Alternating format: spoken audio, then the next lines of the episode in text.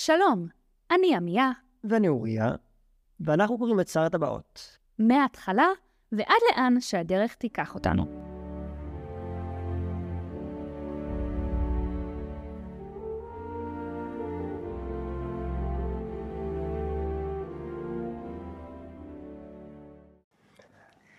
טוב, אז השבוע אנחנו קוראים את פרקים 3 עד 5 בספר השני של שר הטבעות.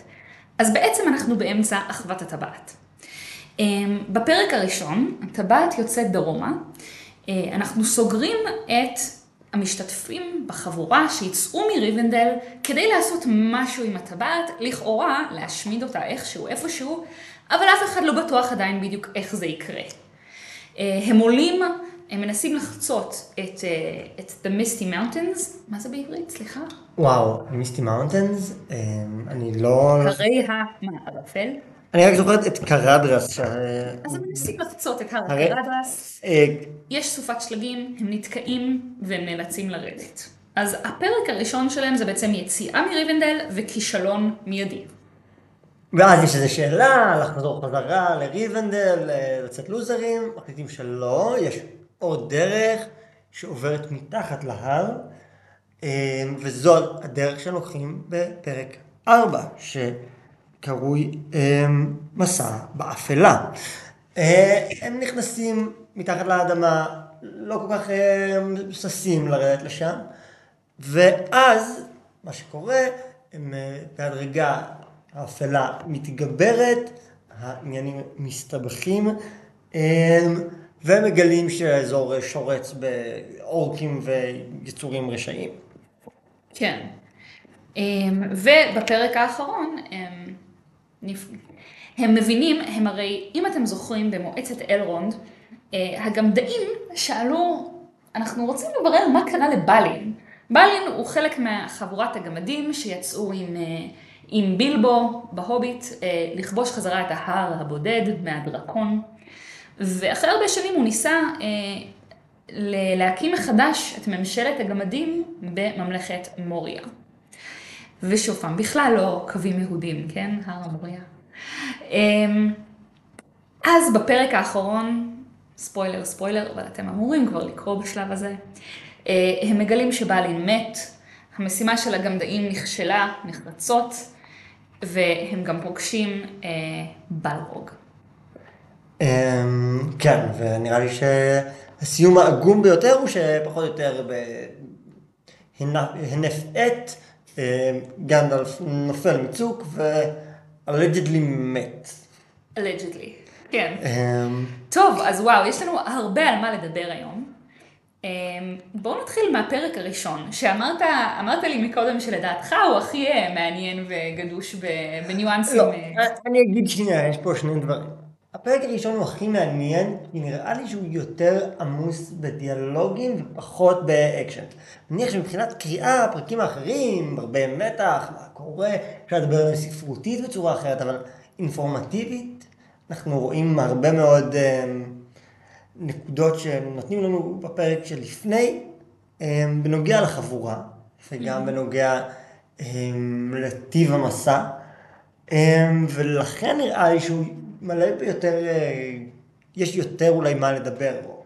אוקיי, אז בואו נתחיל, וואי, יש כאן כמה נקודות לדבר עליהן. אני יכולה להתחיל ממה, ש... ממה שאני ראיתי והפריע לי. Mm-hmm. כן. שם.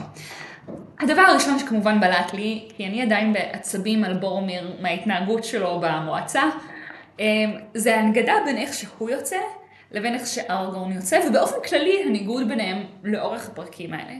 שימו לב, בורמר יוצא למשימה סודית, אוקיי? ומה הדבר הראשון שהוא עושה ביציאה מה, אה, למסע הסודי, בחמש לפנות בוקר בריבינדל, כשבטח חצי מריבינדל עוד ישנה, הוא תוקע בקרן שלו. כי הוא צריך להראות כמה שהוא גבר, הוא אומר, אני לא אצא כגנב באפלה. אה, שאפשר גם לתהות אם יש כאן איזושהי גם התכחשות ל...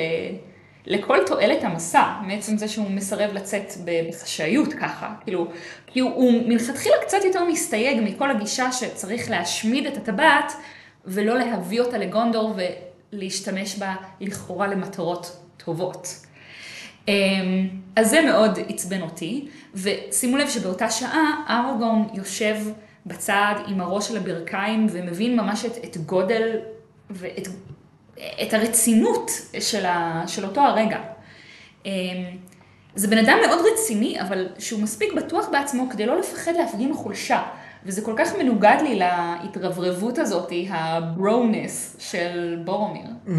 אני חושב שיש פה עוד משהו לגבי גון, ונראה לי שמה שאנחנו יודעים על הרקע שלו בתור מי שלכאורה אמור להיות המלך והוא לא, זה שהוא לא כל כך רוצה לקחת אה, בקולות גדולים את התפקיד המוביל. ויידרש שיקרה משהו כדי שהוא יוביל את החבורה באמת. אנחנו רואים שיש לו את התכונות הנכונות, אנחנו רואים שיש לו את ה... לא יודע, הוא מהשושלת הנכונה, יש לו את הדם הנכון בעורקים, הוא, אמ, הוא עושה את הדברים באופן הנכון, ולמרות זאת הוא לא כל כך רוצה להיות זה שמוביל וקורא לקרב או קורא ל... אמ, זו פרשנות מעניינת, אני לא בטוחה שאני מסכימה, אתה יודע? אני אגיד למה, אני חושבת שזה נכון לגבי אראגורן של הסרטים, שהוא כאילו מאוד מאוד המלך, the reluctant king, הוא מאוד לא שש ל... כמו שאתה אומר, כאילו הוא מאוד לא רוצה להיות המלך. אבל אני חושבת שהסיבה שהוא יושב עם הראש של הברכיים, כתוב בספר, זה במין הבלחה קטנה שאפשר לבסס, כתוב שרק אלרונד ידע אה, מה השעה הזאת, מה היא לו. למה היא חשובה לו. עכשיו למה? אנחנו יודעים. כי אלרונד הוא האבא של ארואן. ואלרונד אמר לו, אתה לא יכול להינשא לבת שלי, והיא לא תוותר על חיי, על מוות האלפים שלה, בשביל אדם פחות ממלך גונדור. אז כאילו ארגון יודע שאם הוא נכשל במשימה, אני לא חושבת, אני מסכימה איתך שלא לא קריטי לו להיות מלך. אני, כאילו, אני חושבת שמוטיבציה שלו זה לזכות בארווין. אני, אני אגיד לך למה אני אומר את זה, ואנחנו נראה את זה, זה באמת בעמוד האחרון של הפרק האחרון שקראנו להיום, רואים מה נדרש כדי שהוא ייקח את תפקיד ההובלה. הוא נמצא שם בתור מספר 2, או אולי פחות או יותר, אבל הוא...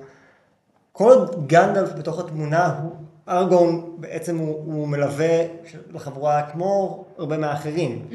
ונראה לי שהוא לוקח תפקיד אחר מהרגע ש... שגנדלף נעלם באופן מאוד, מאוד uh, נקודתי וברור. כן. מאוד מובהק. Um, הדבר השני שנראה לי מעניין זה החבורה עצמה, שבעמוד 253 uh, אה, בגרסה המאוחדת של הספר, אני בטבעת יוצא דרומה. אה, כמו שאמרנו פעם קודמת, יש איזו הקבלה שנוצרת בין שר הטבעת, סהרון לפרוד, אבל ההקבלה הזאת ממשיכה גם לאחוות הטבעת. אמ,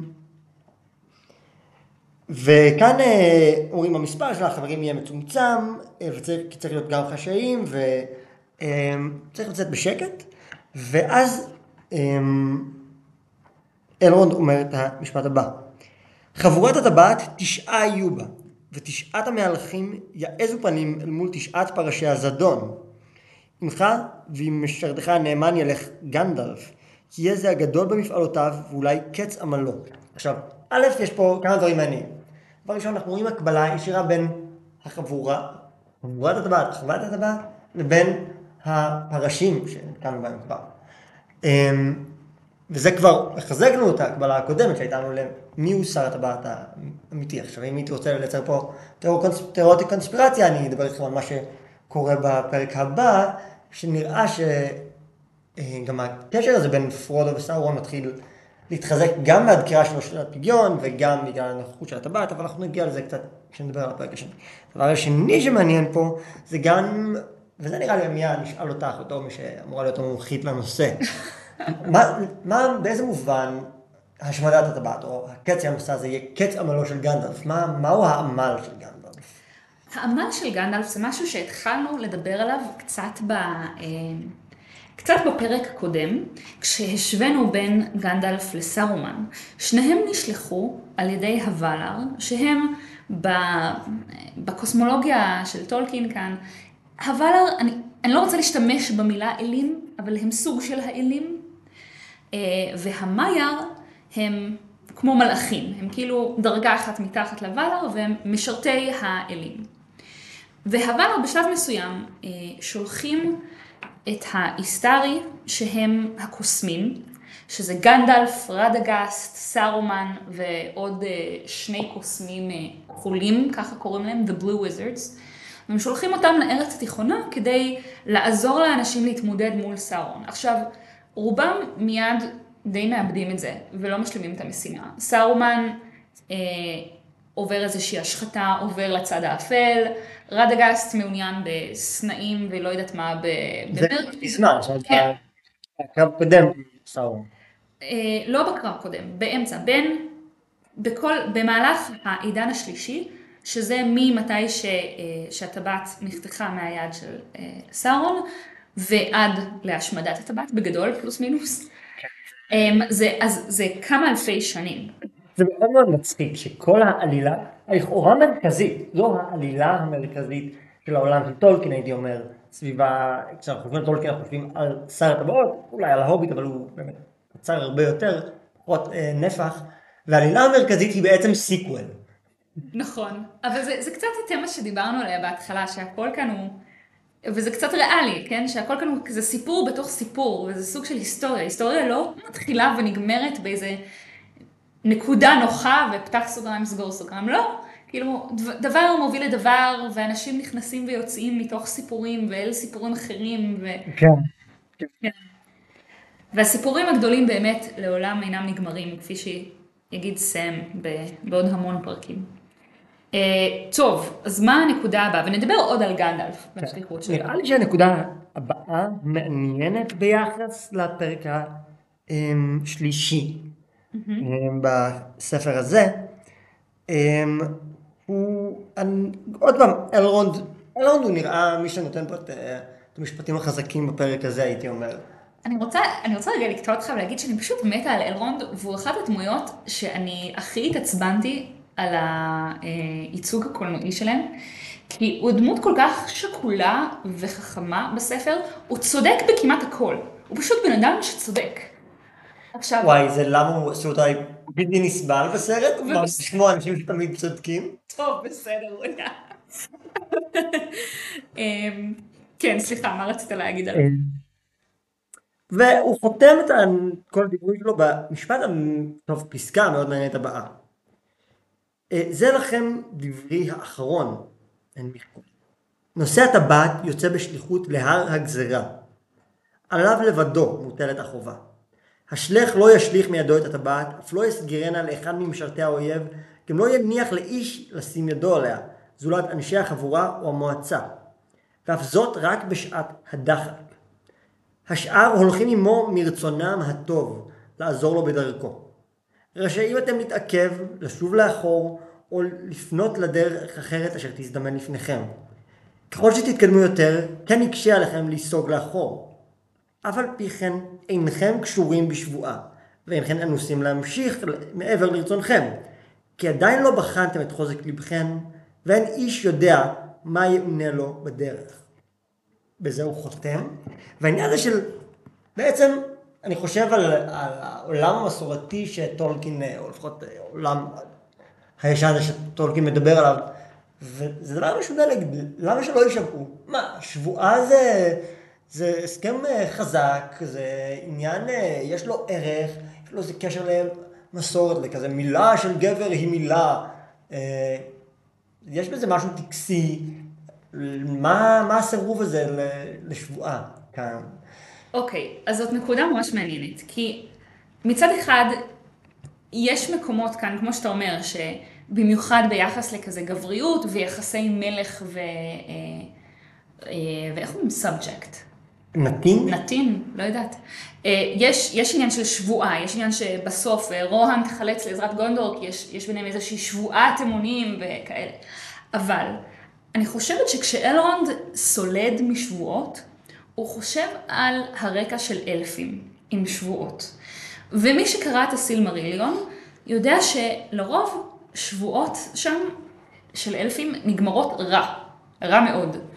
אמ, למעשה רוב הטרגדיות של, של העידנים הראשונים אה, בארץ התיכונה היו קשורות לשבועה מאוד מטומטמת שפיאנור שיצר את, אה, את אבני החן, הסילמרילס, שעליהם קרוי הסילמריליון.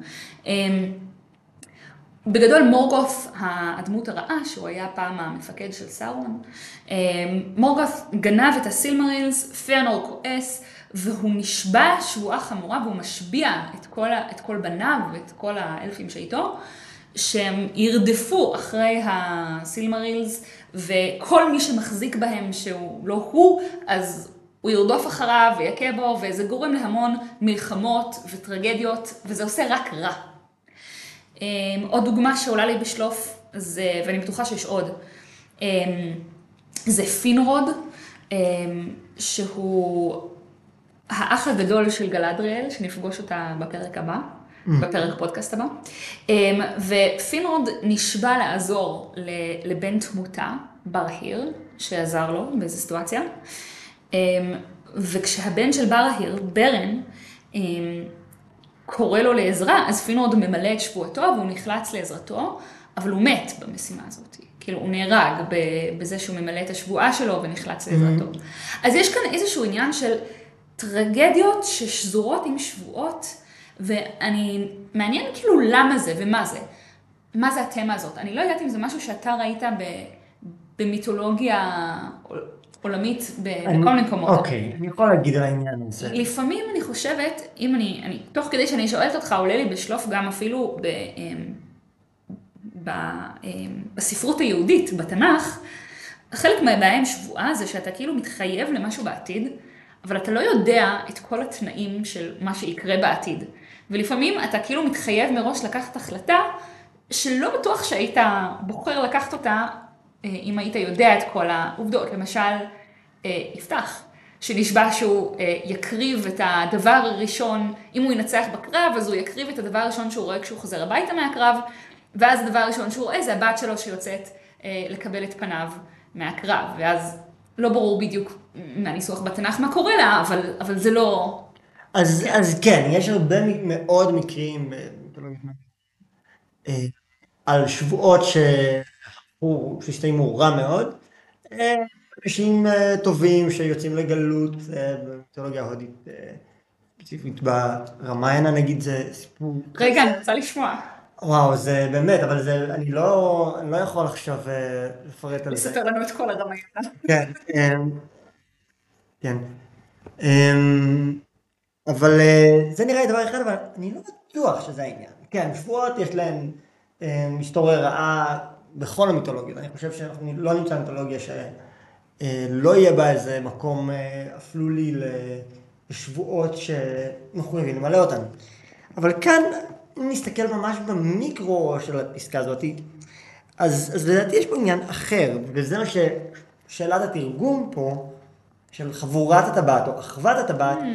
זו הפסקה שבה הייתי תוהה איך לתרגם.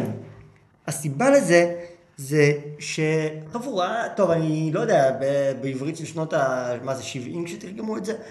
אמ, חבורה יש בזה משהו קצת חברי, אבל לא במובן העמוק בתרגום העברי, אבל האחווה, יש בה, זה מושג נראה לי יותר מתאים במובן הזה שמתוך חברות וקשרים אנושיים, זו הסיבה שאתם צריכים להיות שם. אנחנו רואים גם שלקשרים אנושיים ול... דחפים אנושיים להגן אחד על השני. או בין גזעיים, אנחנו לא רוצים להפלות כאן גם דעים. כן, אמיליה, לא נפלה את הגמדאים החביבים עלייך. הם בסדר.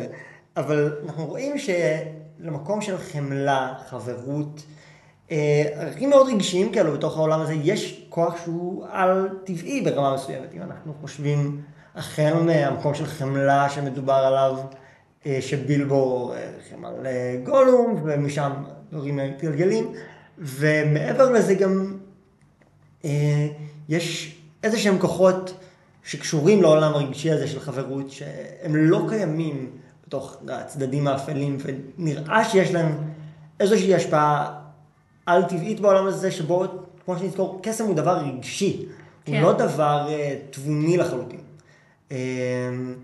וזה נראה לי עניין חשוב, ההחלטה הזאת שתהיו קשורים זה לזה בקשרים של חברות ומחויבות אישית, אבל לא מחויבות חוקית.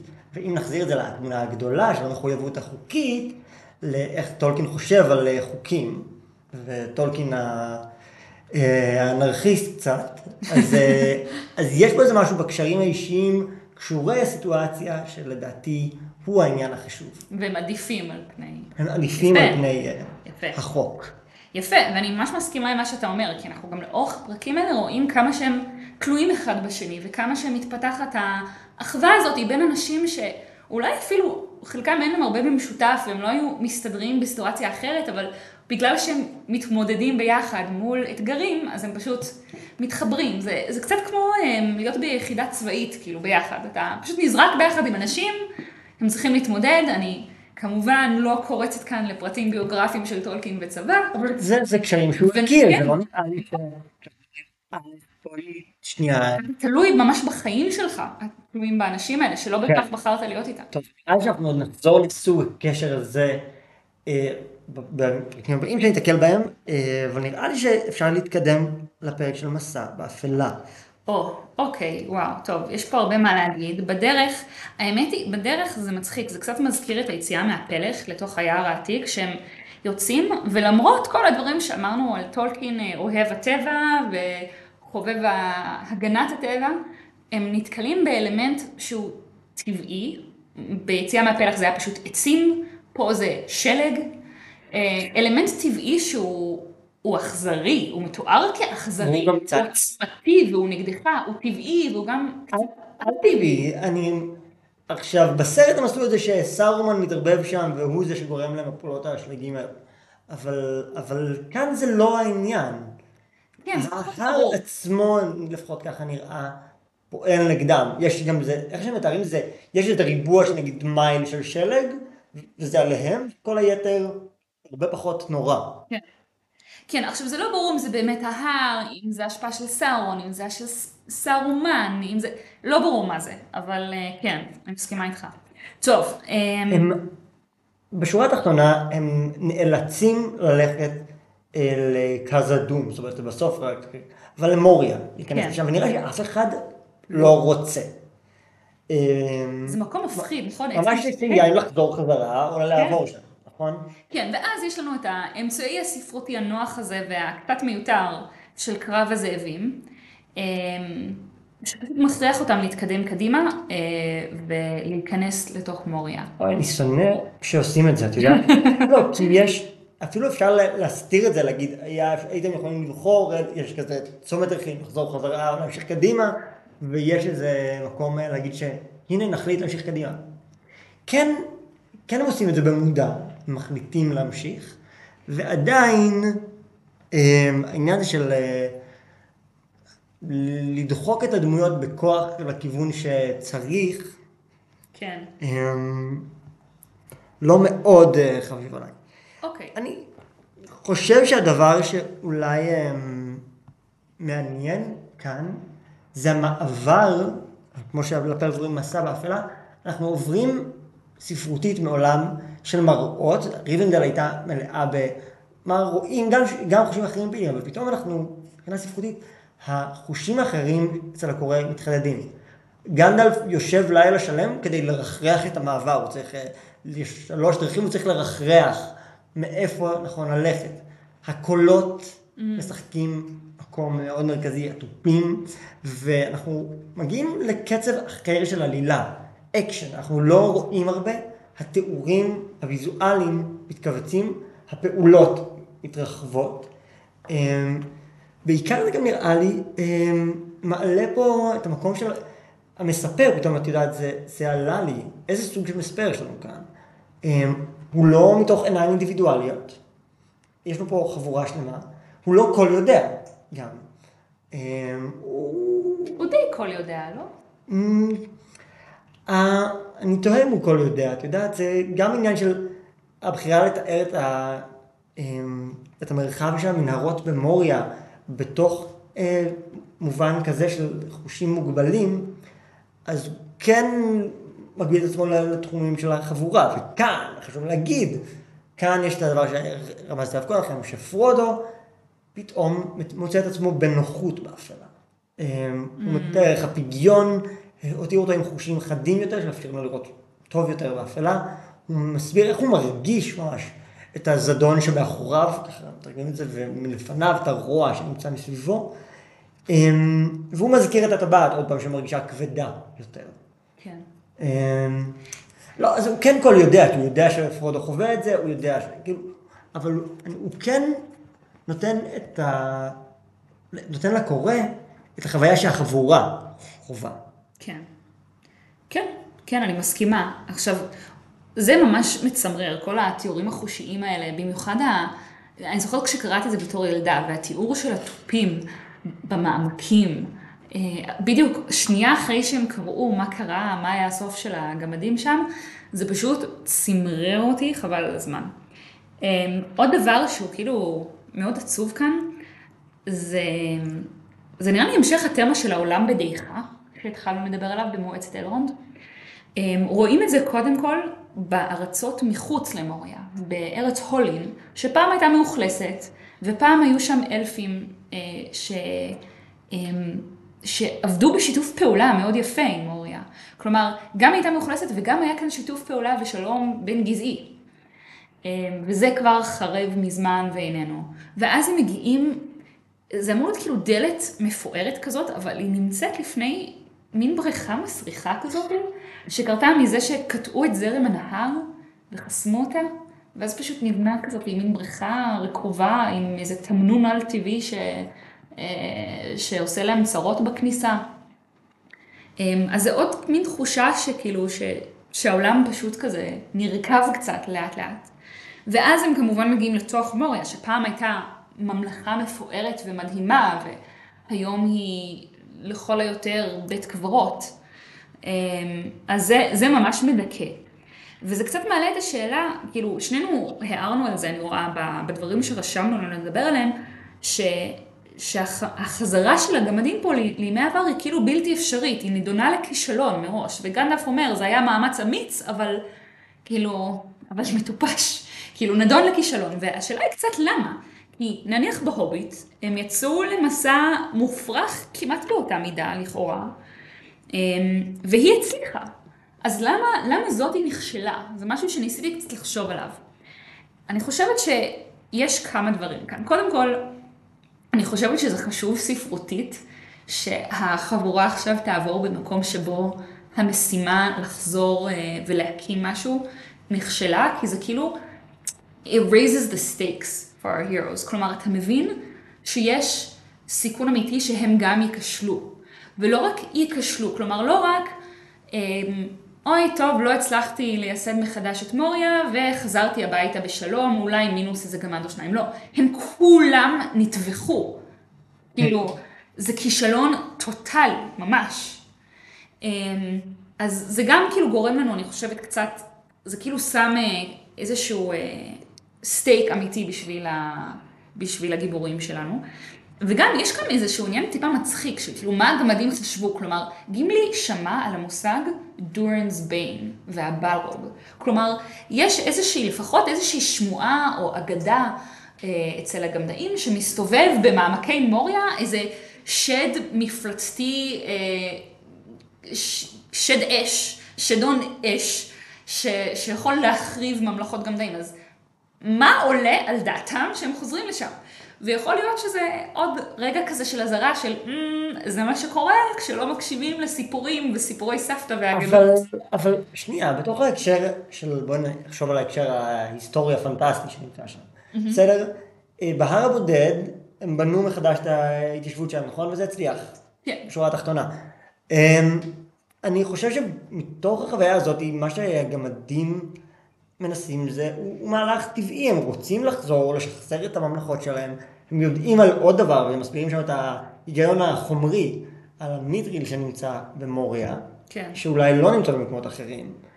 אמ, כאיזה עניין שהוא כן אה, משמעותי, אני שנייה חושב... אה, וזה גם מיקום אסטרטגי, צריך לומר. כלומר, המעבר מעל הערים האלה הוא מעבר חשוב ביכולת פשוט להתנייד בארץ תיכונה. ואם יש לך יכולת לעבור דרך בטוחה יותר, מתחת להרים, אז דווקא הנכס, נכס אסטרטגי חשוב לא לא שלא שזה נראה לי שהם כל כך נלהבים לתת לאנשים לעבור שם, לא, לא? לא.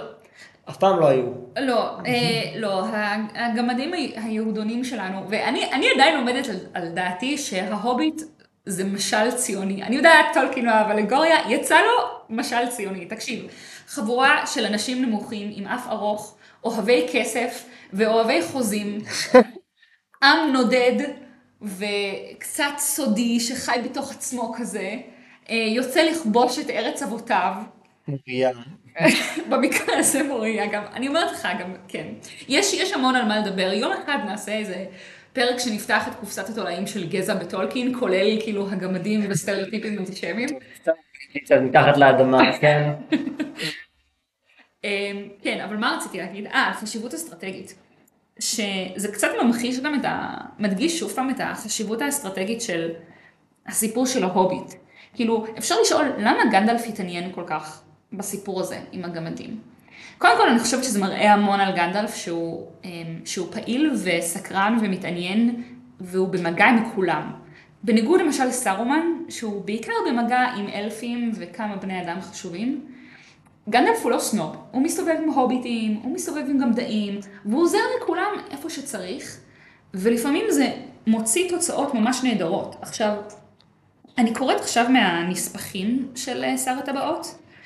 אמ, איזה נספח, שנגיד ומישהו... נספח א', א'. אם, אם אה, מישהו מחפש. אני קוראת בנספח א', אה, בפרק על, פרק שלוש, אה, שזה אנש, אנשי דורים. כלומר, אוקיי. ה- ה- הקטע בנספחים שמדבר על הגמדים. אה, וזה מספר את הסיפור של איך בכלל גנדלף נקלע לכל הסיפור הזה של המסע של ההוביט. עכשיו, לכאורה בטעות, במקרה, יש לנו שוב פעם את ה... לכאורה במקרה הזה, גנדלף פוגש בתורן, אה, בגבולות הפלך. ו, וגנדלף אומר לתורן, אתה יודע מה, גם אני חושב הרבה על הדרקון הזה בארבור, ווואלה, לא נוח לי איתו. עכשיו, למה לא נוח לגנדלף איתו? כי הוא מבין שסאורון מתחזק.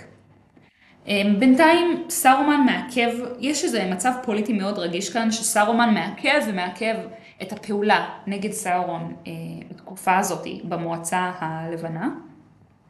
ו, וגנדלף רוצה להתחיל להזיז את החלקים על הלוח שצריך, כדי להתכונן כבר ליום שבו סאורון יתחזק ויחזור. וגנדלף מבין שאם יהיה דרקון בצפון, כל הצפון יהיה פשוט בלתי נשלט, לא יהיה אפשר לעבור בהרים, וזה פשוט, האזור השלם ייפול תחת שליטה של סאורון. תחשוב כמה זה קריטי שבתקופה הזאת של מלחמת הטבעת עצמה, שיש בצפון מעוז גמדאים שהם מחזקים גם ועובדים בשיתוף פעולה עם בני האדם שגר, שגרים באזור, ושהם יכולים להשליט איזשהו ביטחון בסיסי בארצות הצפון. זה ממש קריטי. עכשיו, גנדלף אומר כאן, אמ, אני בהתנצלות, אני אקריא באנגלית, הוא אומר, yet things might have gone far otherwise and far worse. When you think of the great battle of the Pelennor, שזו מלחמה uh, בסוף um, שיבת המלך, do not forget the battles in Dale, שזה בצפון אצל הגמדים, and the valor of Durin's folk. איזה יפה זה שגנדלף ככה מרים לגמדים. uh, think of what might have been, dragon fire and savage swords in Eriador, n- um, night in Rivendell. There might be no queen in Gondor. We might now hope to return from the victory here only to ruin and ash. But that has been averted because I met Thorin Oakenshield one evening on the edge of spring in Bree. A chance meeting, as we say in Middle Earth. Um, כלומר, גנדלף אומר בקטע הזה, הוא אומר, כשכל העניינים פה עם הטבעת נגמרו, הוא אומר, um, והוא שומע גם על נפילתו של מלך הגמדאים uh, ברקע, במלחמות ברקע שאנחנו לא שומעים עליהם כי הם לא קריטיים כאן לעלילה. Uh, הוא אומר, תחשבו ש, uh, שהגמדים פה מילאו תפקיד אסטרטגי מאוד חשוב. הם הביאו איזושהי דמות של ביטחון בצפון. אחרת יש שם אש דרקונים, אולי היו מחריבים את ריבנדל, ואז ארואן גם הייתה מתה ולא הייתה לנו מלכה בגונדור. אמ, וכל זה בגלל שבמקרה פגשתי את תורין באיזה ערב אחד בפלך. כן, הדבר הזה נראה לי מוביל אותנו גם בפרק השלישי כבר, אה, אבל גם לדמות של גנדלף, שנראה לי שווה אה, להרחיב עליה, אבל לפני שנרחיב עליה, נגיד, נגיד שנייה, אה, בתוך השלושה פרקים האלו, המצב מידרדר ומידרדר ומידרדר. הם לא רצו להיכנס למקום המסריח הזה, אתמול מגיע, נכנסו, אוקיי, חושך. הם הולכים לאיבוד, צריכים להשתמש בכל, בשכל שלהם, נתקלים, אה, מגיעים לקבר של בלין, אה, גם כן מהחבורה אה, שיצאה עם בילבו להר הבודד, בלין מת, ולא סתם הוא מת, אין לנו תיעוד של איך, אה, אני, וואי, הייתי רוצה אולי להקריא את הקטע הזה, כי זה באמת, זה מצמרר, אבל... כל, כל הקטעים האלה שהם מקריאים מהספר שהוא כל כך מוכתם בדם שאי אפשר לקרוא חצי ממנו, הוא מצמרר. זה מצמרר גם כשקולטים שהם מכירים את, ה, את הכותבים שם היכרות אינטימית. כלומר, אורי, נורי, בלין, זה חבר'ה שהיו חלק מהחבורה של בילבו. גנדלף מכיר אותם. גימלי סביר מאוד שהוא מכיר אותם. האמת, הוא חייב להכיר אותם, כי הוא גם מעיר על כתב היד של אחד מהאנשים שם. נכון. זאת רמת ההיכרות. כן. אני רק אגיד על העקרונות העקרונות שם, שאיך בעצם אנחנו עוברים, גם אנחנו נכנסים לעיניים של אותן גופות בחדר הזה. אחרי שמתחילים ב- כמו יומן כזה, עשירי לנובמבר, כך וכך וכך, פתאום אין לנו זמנים, אלא אין לנו מוצא. אין לנו מוצא. הם כבשו את הגשר ואת האולם השני. פראר ולוני ונאלי נפלו שם. אחר כך ארבע שורות מחוקות, אז האגם עלה עד החומה בשער המערבי. הצופה אשר במים חטף את אוין. אין לנו מוצא. הקץ קרב. אחר כך תופים. תופים במעמקים. ורק עוד שתי מילים. הם באים. ויותר אין כלום. והדבר הזה כבר מוביל אותנו באמת, ברגע הזה באמת מגיעים, הרי הם שומעים את אותם תופים בעצמם. הדברים האלה מלווים אותנו מהפתיחה של הפרק הזה עד הסיום שלו, אה, ממש. התופים האלו של, בעצם אנחנו רואים שמצד אחד יש פה חבורה מאוד קומפטנטית. הם יכולים להרוג, לדעתי שם איזה כמה עשרות אורקים שנהרגים על ידי החבורה, כאילו כלום. איזה ארבום, בוא, בוא. לא, יש לגולף חברים, זה, זה בסדר. לא... בסדר. ו... ועדיין, אמ... יש לנו פה אפלה שמתגברת עד הקרב בין גנדלף והבלרוג בגשר. הזה. אמ... והדבר הזה מה- נראה לי, גנדלף מת, בלי ספוילרים. אמ, זה מה שקורה בפרק, ככה זה נגמר. עכשיו, שים, צריך גם לשים לב איך הדבר הזה נבנה, את אמרת את זה, אה, בהדרגתיות. הם שומעים, הם קוראים על, הם שומעים את התופים בעצמם, הם סוגרים את הדלתות, פורצים, הם צריכים לברוח, וכל הזמן הם מצד אחד מאוד קומפטנטים, כמו שאמרתי, אבל מצד שני הם במנוסה, הם בורחים. אמ, והדבר הזה מתעצם, מתחזק עד הקרב עם הבלרוג, זה ממש באופן הדרגתי, אמ, ושמה אה, גנדלף ניצב באמת, זה גם מצב כזה שרק הגשר כולו נבנה, רק גנדלף לבד יכול לעמוד, כי זה גשר מאוד צר. אמ, וכי הבלרוג הוא פשוט, אה, this is a foe beyond any of you. הבלרוג הוא פשוט יצור עוצמתי מדי בשביל בני אדם. אה, אולי, אולי זה זמן טוב לדבר על מה זה בלרוג בעצם. זה נראה לי ש... שנייה, מי שקורא את הספר כן. זה נראה לי די מספיק. זה עם אש, זה מפחיד, זה... יש לו שוט והוא בסוף אה, תופס... ואין לו כנפיים, זו סוגיה מאוד שנויה במחלוקת בקהילת הטולקין, האם יש לבלרוגים כנפיים? התשובה החד משמעית היא לא, חברים. אבל כן, תמשיך. אין לו כנפיים, אה, כן, אה, זה, זה לא בהכרח כל כך ברור, אבל נראה שאין. אה, ובא לי, לפני שאנחנו מגיעים לרגע הקרב הזה שנייה, להגיד מה ראינו על גנדלף עד כה בכמה דקות הקרובות. אה, גנדלף נראה שהוא הבן אדם שסומכים עליו, הוא מוביל את החבורה, הוא יודע לאן הולכים, הוא יודע מהי המשימה, הוא יודע מהי הטבעת. הידע שלו מוביל אותו להיות.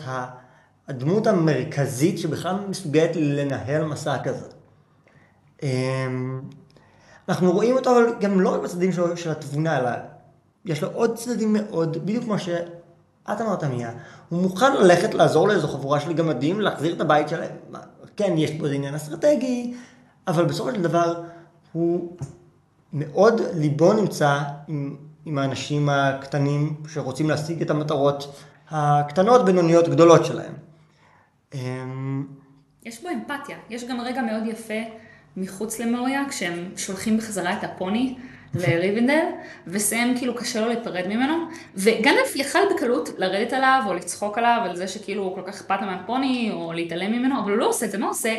הוא שם את ידיו על הפוני, וכאילו מברך אותו שהוא יהיה בסדר, ושולח אותו ככה חזרה. וזה רגע כל כך מקסים, זה כל כך מראה מי הוא גנדלף. כאילו למרות שלפעמים יש לו הבלחות כאלה של, אה, של כעס או חוסר סבלנות, הוא פשוט...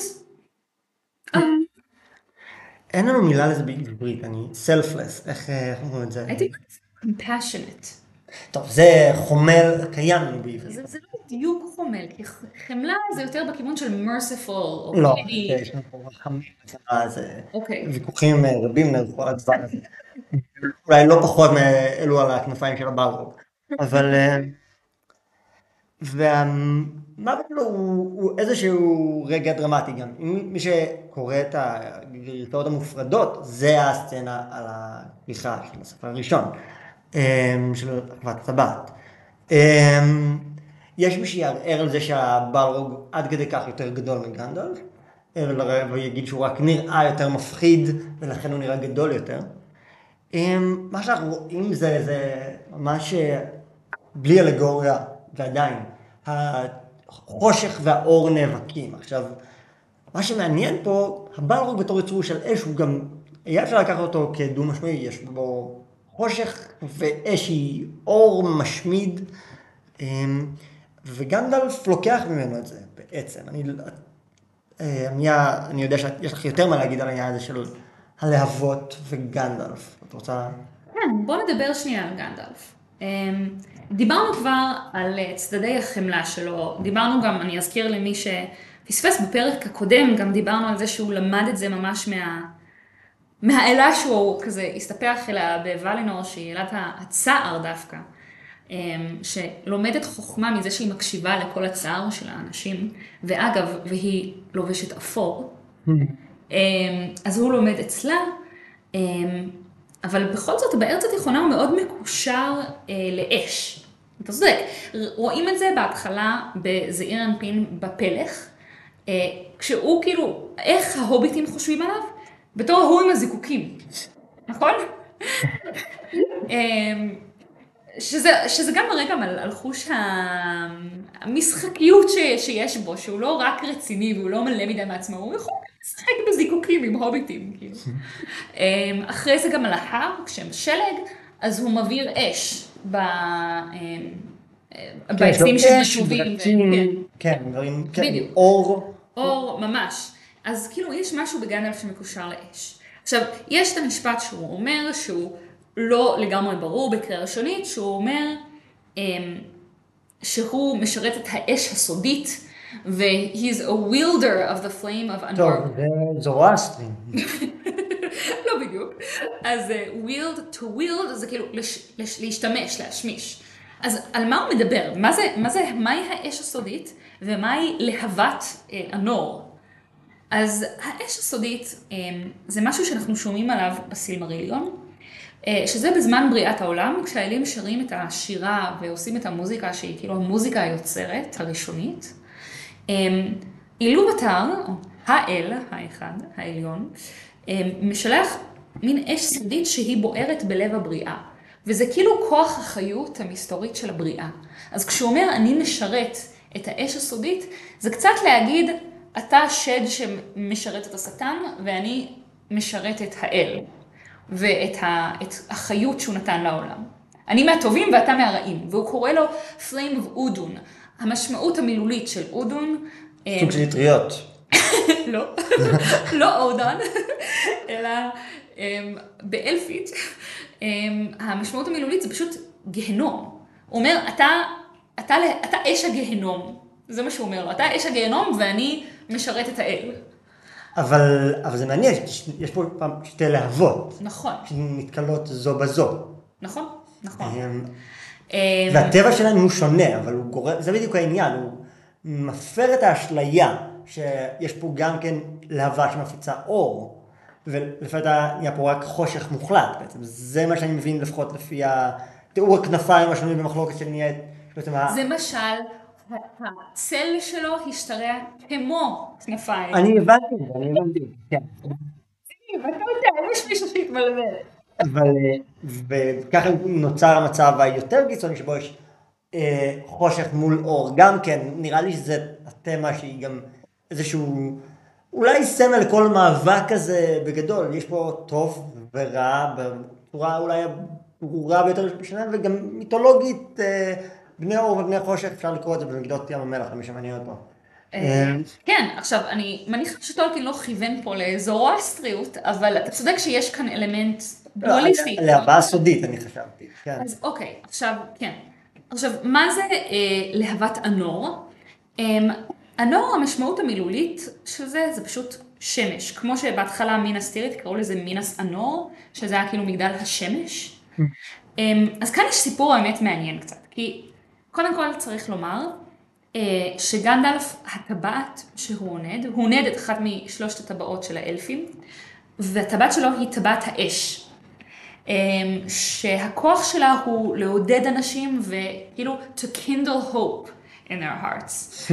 אה, אז זה ממש התפקיד שלו, כאילו לקושש תקווה בלבבות האנשים וזה קשור באש. עכשיו, מה זה הסיפור הזה עם השמש? אני לא יודעת בוודאות. משהו שזה כן העלה בי אסוציאטיבית, זה סיפור מהסילמריליון,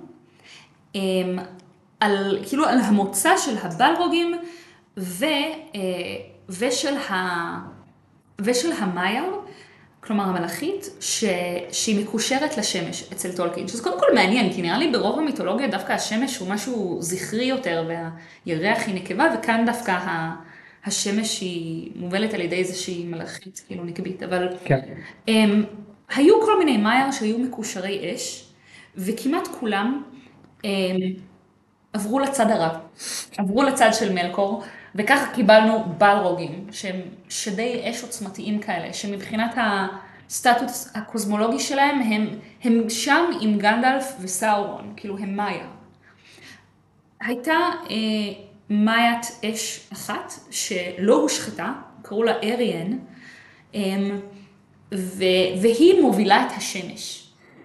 אז זה סתם עורר באסוציאציות שהוא אמר, אה, כשהוא מדבר על, על אש השמש בתור אש מיטיבה, אל מול האש ההרסנית הזאתי של מלקור, אז זה קצת העלה לי אסוציאציות לסיפור הזה של אריאן, שהיא כאילו שידת האש היחידה שלא עוברת לצד של רעים. Hmm. אוקיי, זה נראה מעניין, ו... הדבר הזה אמ, הכי, שנראה לי הכי מעניין, בסוף לגמרי, שנייה בואו נגיד, קליימקס, הם עומדים על הגשר, אה, גנב עם החרב והמטה שלו, והברוג אמ, אה, נופל, תופס גנב, גנב אחריו, רוצו, זהו. איזה מוות חתוך ומשונה. ועוד דבר שמעניין פה, גנדלף מקריב את עצמו ברמה העקרונית. כן. אמ, וכשאנחנו והוא מודע לחשיבות שלו בתוך כל המערכת הזאת, ורק ניתן לדמיין איך היה, איך נראה המשך המסע עם גנדלף.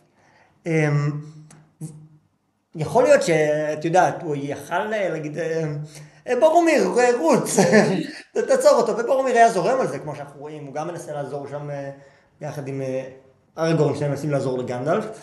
אמ, אבל באיזשהו מובן הוא לא תופס את עצמו באיזושהי חשיבות עצמית כמו שהוא יכל. כמו שבאמת הוא חשוב ברמה שהוא יכל גם לקבל את זה. כן. הוא מוכן להקריב את עצמו באיזשהו מובן, כאילו הוא, הוא רואה עוד איזה נספח של המשימה הזאת. אמ, זה חלק מהאחריות שלו גם, נכון? ארגון אומר להם בכניסה למוריה, אומר, גנדלף יוביל אותנו כאן אמ, בכל מחיר אישי. אמ, שזה בדיוק מי הוא. זה, זה אחריות שהיא לא נותנת לך את ה... את המקום ואת הזכות להתנסה על האחרים, אלא שמטילה עליך את החובה לדאוג לאחרים ולחלשים ממך. אמ, זה ממש גנדלף. ואז גם ארגורן אומר את המשפט המאוד מצחיק, שגנדלף יותר בטוח שהוא ימצא את דרכו הביתה, מהחתולים העיוורים של, מלכה, של המלכה ברות'יאל, שזה כאילו אחד ההבלחות האלה בטקסט שפשוט מזכירים איזושהי דמות והקורא אמור לזרום עם, ה, עם הרפרנס הזה כאילו שהוא מכיר. Uh, הקורא כמובן לא מכיר, וזה רק ב-The Book of Lost Tales, um, שזה עוד אחד מהספרים האלה ש... um, שכריסטופר טולקין הוציא לימים, שאנחנו מגלים שהמלכה ברות'יאל היא הייתה אחת ממלכות גונדור, היא הייתה כזאת, היא אישה מאוד קשה וממורמרת, שנישאה בנישואים פוליטיים והייתה מאוד מאוד לא מאושרת מהם, והיו לה חתולים שהייתה שולחת כדי כאילו לבלוש אחר, להשגיח על האוכלוסייה ושיספרו לה רכילות כזאת, ובסוף בעלה גם גירש אותה כי כל כך נמאס לו ממנה ומהחתולים שלה, והיא, והיא חזרה הביתה בספינה, שהראש של הספינה בצורת חתול. אוקיי, כאילו, אוקיי. היא הייתה מין כזאת גרושת חתולי, כאילו, bitter cat lady. אז זה סתם רקע מאוד משעשע על המלכה ברות'יאל, למי שקלט ותהה מי היא. אני לא קלטתי את זה אפילו, זרמתי, בגלל שאני לא יודע מי זו אשת החתולים הזו, אמ, אבל הריקנות של הסוף של גנדלף. כל כך קליימטי, ומצד שני כל כך אנטי קליימטי. ואז הוא אמר, הוא נפל, רוצו, זהו. אין לו איזה מילים אחרונות מרגשות, אין לו, לא, פשוט... רוצו מטומטמים. רוצו מטומטמים, זהו, כן. אמ, ונראה לי שאני נסיים. רוצו מטומטמים. אמ, טוב, בשבוע הבא, אנחנו, או בעוד שבועיים, תלות בעומס, אנחנו נקרא את הפרקים הבאים בספר שהם על ממלכת לוריאן. אז זה יוצא לות'וריאן, פרק 6, מראת גלדריאל, פרק 7, ופרידה מלוריאן, פרק 8. עכשיו, אני רק אומר גם לסיום, שדיברת על האנטי קליימקס של הנפילה של גנדלף, mm-hmm. ו- ואני מסכימה, וכל הסיפור הזה של גנדלף זה כאילו מין הכרח על של הסיפור. אמ, כלומר, הם חייבים לעבור במוריה כדי שיהיה, א', כדי שיהיה איום מספיק גדול שיכול להפיל את גנדלף ולהוציא אותו מהסיפור למספיק זמן, אמ, כדי שהדברים האחרים שיקרו יוכלו להשתלשל, וגם כדי שגולו יוכל להתווסף ולהתחיל לעקוב אחרי החבורה שלנו. אם דיברנו על דברים שנבנים לאט לאט, אנחנו מתחילים לשמוע בפרקים על פרודו, הוא חושב שהוא שומע איזה אמ, את ההד של מישהו שהולך אחריהם, הוא מדמיין שהוא רואה שתי נקודות אור של עיניים באפלה, אבל אנחנו עוד לא פוגשים את גולום. אנחנו לא נפגוש אותו גם עוד זמן. אבל זה שוב פעם הנקודה הזאת של תוכנית על, שהיא כאילו גזירת גורל, שחייבת לקרות ככה. אמ, וזה... זה חוזר לדיונים שלנו על בחירה חופשית. אני, אני בדיוק בשיעור שעבר העברתי שיעור על, על חופש הבחירה, האם יש לנו אותו, האם לא, האם זה עומד בסתירה עם, עם זה שיש גורל כלשהו. אמ, אבל הפרק כבר ארוך, ואנחנו לא נפתור את הסוגיה הזאת היום. אז אני חייב עמיה. בינתיים שיהיה לכם שבוע טוב, ורוצו מטומטמים.